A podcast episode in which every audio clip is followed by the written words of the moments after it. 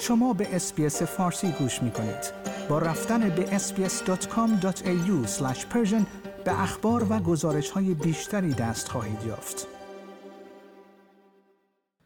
چند وزیر خارجه اروپایی که در پنجاه و دومین نشست شورای حقوق بشر سازمان ملل در ژنو شرکت کرده بودند روز گذشته دوشنبه 27 فوریه ادعاهای حقوق بشری حسین امیر عبداللهیان همتای ایرانی خود در این نشست را محکوم کردند. انیکن هویتفیلد وزیر خارجه نروژ سخنرانی آقای امیر عبداللهیان را تلاشی برای سوء استفاده از تریبون شورای حقوق بشر برای تکرار تبلیغات حکومت تهران نامید و آن را محکوم کرد. حاج لجیب وزیر خارجه بلژیک نیز در حالی که یکی از معدود مقامات اروپایی دیدار کننده با حسین امیر عبداللهیان در حاشیه روز نخست اجلاس جدید شورای حقوق بشر سازمان ملل متحد بود کارنامه حقوق بشری رژیم ایران را مملو از تبعیض و غیر قابل قبول نامید. آقای امیر عبداللهیان وزیر امور خارجه ایران که در نشست عادی شورای حقوق بشر سازمان ملل در ژنو شرکت کرده بود کشورهای غربی را به تحریک ناآرامی در ایران متهم کرد. حضور او در این نشست اگرچه در روزهای گذشته با انتقادهای گسترده‌ای روبرو بوده است.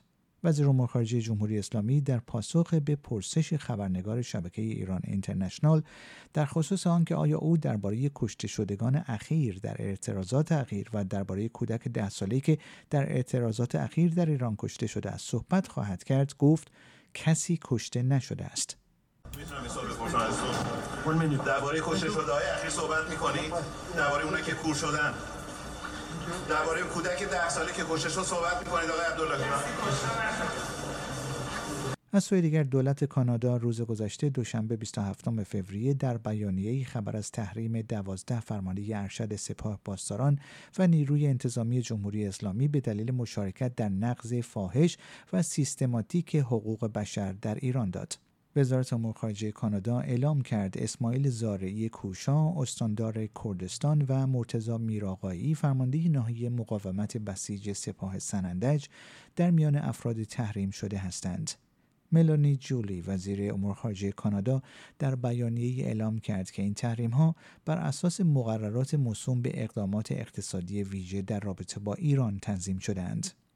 دولت کانادا تا کنون 139 فرد حقیقی و 189 نهاد و مؤسسه ایرانی از جمله نهادهای وابسته به سپاه پاسداران، نهادهای اطلاعاتی، امنیتی و شرکت‌های اقتصادی دولتی و یا وابسته به حکومت جمهوری اسلامی را تحریم کرده است.